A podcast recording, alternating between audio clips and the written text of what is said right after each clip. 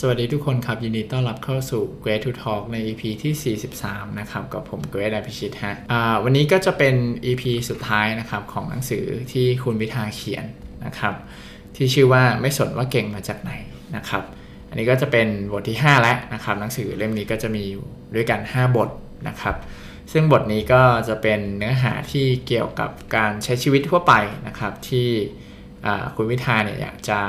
เขียนมาแบ่งปันกันนะครับ ก็จะมีหลายเรื่องด้วยกันนะครับ ผมก็จะขอหยิบมาบางเรื่องเท่านั้นที่น่าสนใจนะครับ มาเล่าสู่กันฟังกันนะครับโอเคครับเรื่องแรกนะครับเป็นเรื่องของสะดือของความสุขนะครับคุณวิทาบอกว่ารักโลภโกรธหลงลาบทุกข์และสุขเนี่ยอยู่ด้วยกันแป๊บเดียวนะครับ เดี๋ยวก็ผ่านไปนะครับ อยากล้างไว้เท่าไหร่ก็ล้างไม่อยู่นะครับ แต่บางครั้งอยากจะไล่ให้ไปไวๆก็ไม่ไปซะงงั้นนะครับศูนย์กลางของความสุขอยู่ที่ไหนนะครับสะดือของความสุขคืออะไรนะครับสะดือของความสุขของคุณวิทาเนี่ยเป็นรวมกลมนะครับที่ประกอบไปด้วย 3 ส่วนก็คือสุขกายนะครับสุขใจแล้วก็สุขสมองนะครับแน่นอนว่าทุกส่วนเนี่ยอยู่ในรัศมีเดียวกัน และต้องมันบริหารนะครับ คนส่วนใหญ่บริหารร่างกาย แต่ลืมบริหารใจชีวิตก็จะไม่มีความสุขนะครับขณะที่การบริหารสมองก็สำคัญไม่แพ้กันนะครับสุขกายสุขใจแต่ขี้หลงขี้ลืมนะครับคิดอะไรไม่ออกก็ถูกได้เช่นกันนะครับในเรื่องของสุขกายนะครับก็คือ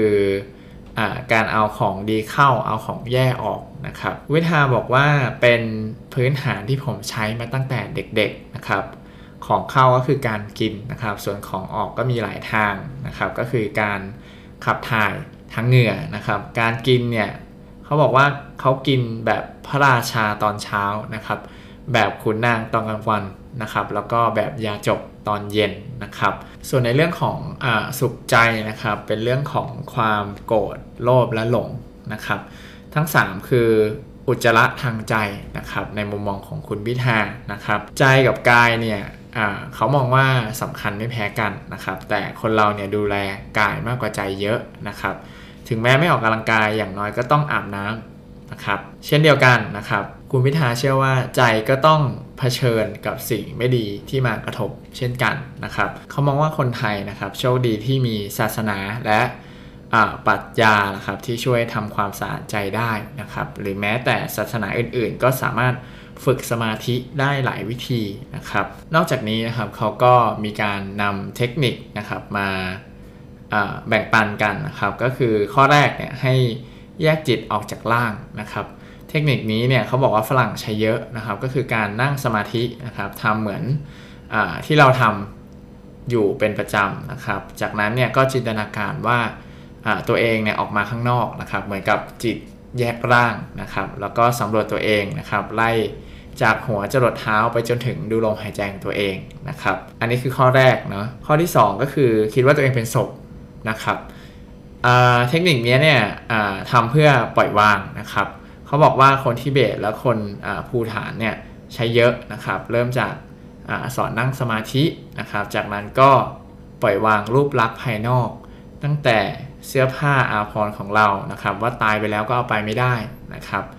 สักวันก็ต้องเน่าสลายนะครับ ร่างกายตอนมีชีวิตไม่ว่าจะสวยหรือไม่สวยอย่างไรเนี่ยสักวันก็ต้องกลับสู่สามัญนนะครับ ถูกเผาเป็นผงทุลีอยู่ดีนะครับ ก็เป็นเทคนิคที่ช่วยให้สำรวจตัวเองไปนะครับ แล้วก็เพ่งไป นะครับ อันนี้ก็จะเป็นสุขใจนะครับ ส่วนถัดมาคือสุขสมองเนี่ยก็คือการทำให้สมองทำงานดีที่สุดตอนเช้านะครับเขาแนะนำว่าให้จัดการธุระตัวเองให้เสร็จก่อน5้าทุ่มให้ได้นะครับ เสร็จแล้วก็หาวิธีทำให้ตัวเองนอนหลับนะครับ เช่น การอ่านหนังสือเปลี่ยนชุดให้สบายนะครับทำหัวให้เย็นทำเท้าให้อุ่นนะครับ อีกวิธีที่ใช้ได้นะครับสำหรับคุณวิทาเนี่ยคือเปิดวิทยุฟังข่าวสารเว็บไซต์ www.npr.org นะครับ ซึ่งก็จะสรุปเรื่องเบาๆข่าวสารสาระน่ารู้ประมาณครึ่งชั่วโมงก็หลับนะครับตื่นเช้ามาก็ทำงานสำคัญสำคัญนะครับ เช่น การอ่านหนังสือฝึกกีตาร์เรียนภาษานะครับ ผลก็คือความจำดีขึ้นนะครับในขณะนั้นนะครับสุดท้ายนี้นะครับในเรื่องของสะดือของความสุขเนี่ยนอกจากสุขกายสุขใจสุขสมองแล้วนะครับ ยังต้องมีสุขด้วยกัน นะครับ คือแบ่งปันความสุขกับเพื่อนญาติสนิทมิตรสหาย นี่แหละนะครับ เป็นความสุขที่แท้จริงในมุมมองของคุณพิธานะครับ แล้วก็เขาก็ทิ้งท้ายนะครับ เป็นคำกล่าวของนักปราชญ์นะครับ นักนักปรัชญานะครับ ก็คือเขาบอกว่าความสุขเนี่ยเป็นเหมือนน้ำหอมที่คุณไม่สามารถจะฉลมให้ผู้อื่นได้นะครับ โดยที่กลิ่นของความสุขนั้นจะไม่ติดตัวคุณไปด้วย นั่นเอง นะครับ อันนี้เป็นเรื่องสะดือของความสุขนะครับในมุมมองคุณพิธาอีกหนึ่งเรื่องนะครับ จากบทนี้นะครับที่อยากจะหยิบมาเล่าให้ฟังนะครับ ก็คือเรื่องของอความรักนะครับที่คุณพิธาเนี่ยมีความเชื่อเกี่ยวกับความรักนะครับอย่างไรบ้าง ข้อแรกนะครับ ในส่วนของความรักเนี่ยเขามองว่าชายกับหญิงไม่ควรเท่าเทียมกันนะครับ เขาบอกว่าผู้ชายเนี่ยต้องให้เกียรติผู้หญิงนะครับทำอะไรก็ต้องถามผู้หญิงก่อนนะครับ แล้วพูดคำว่าจ้าเข้าไว้แล้วความรักจะรุ่งนะครับ อันนี้ข้อแรกนะครับ ข้อ 2 เขาบอกว่าความรักมี 2 แบบนะครับ แบบแรกคือ learn to love นะครับหรือเรียนรู้ที่จะรักนะครับ ก็คือการเรียนรู้ไปเรื่อยๆ แล้วก็ค่อยรักนะครับ ส่วนอีกแบบหนึ่งนะครับเป็นสิ่งที่คุณพิธาเชื่อนะครับก็คือ love to learn นะครับหรือว่ารักแล้วค่อยๆเรียนรู้กันไปนะครับเขาเชื่อในมหาสัจจรรย์แห่งความรักนะครับรักแรกพบนะครับและแบบไม่มีเหตุผลนะครับถัดมานะครับข้อ3เนี่ย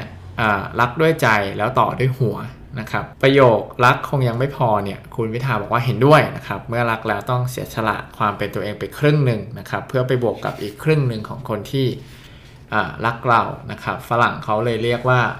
my better half นะครับหรือว่าคู่รัก ถ้าเกิดว่าไม่ได้ใช้หัวคิดในการปรับเข้าหากัน